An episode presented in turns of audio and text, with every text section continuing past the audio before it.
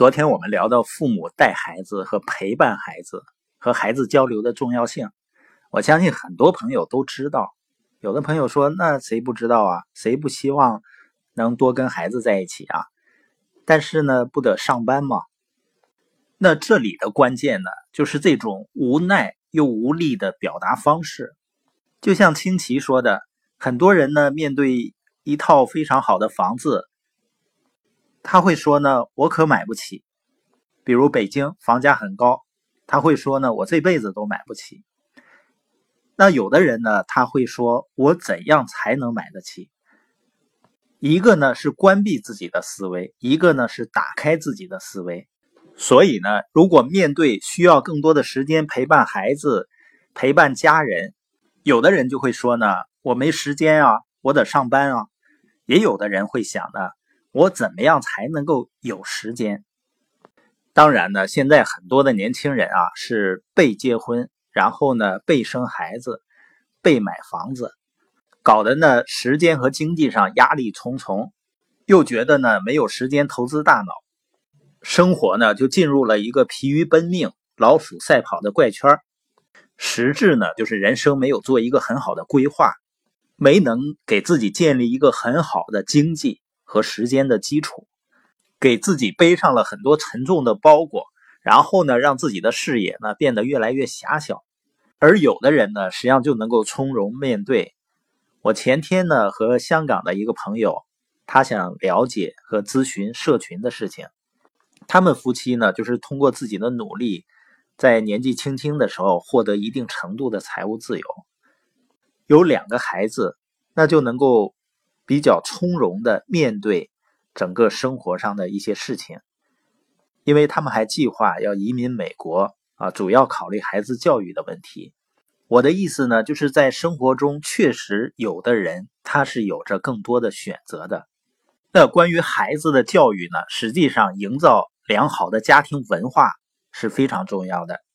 我们都知道企业文化，企业文化呢，就是它会影响员工呢有着一致性的行为。就像日本的快递啊，有的快递公司那个快递员，他一下了车呢，跑得嗷嗷的，就像被狗撵了似的。就是因为呢，他觉得他身上穿着那个快递公司的衣服，如果他不跑的话，那好像不符合他公司的文化。因为快递嘛，就要快。那我们怎么构造我们自己的家庭文化呢？实际上就是父母的反应是很重要的，父母的理念。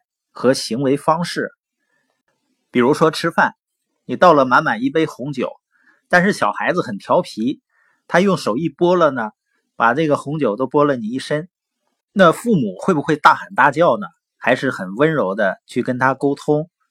你是很讨厌孩子犯错误呢，还是能够理解？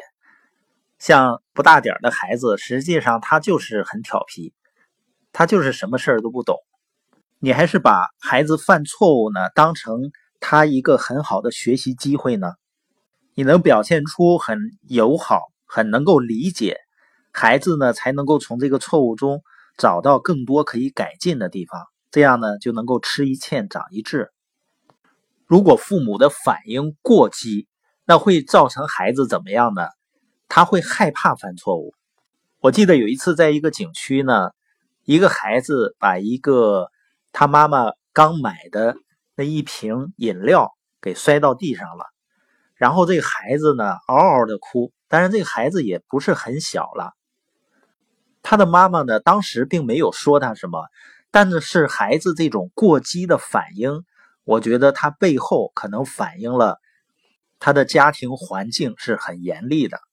那你说孩子害怕犯错误还不好吗？他以后不就不犯错误了呢？我想，这就是我们见到过很多的成年人。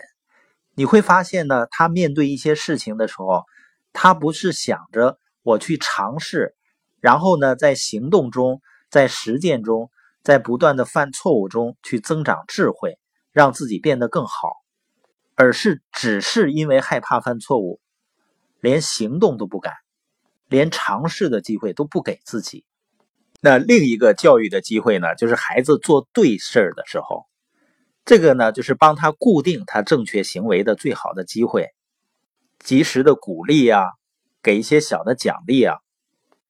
那如果说呢，孩子的教育是关于营造一种家庭氛围、家庭文化的，那也就是说，真正的教育应该是父母给予自己的教育，因为只有父母的理念、价值观改变了，我们才有可能营造更好的家庭文化。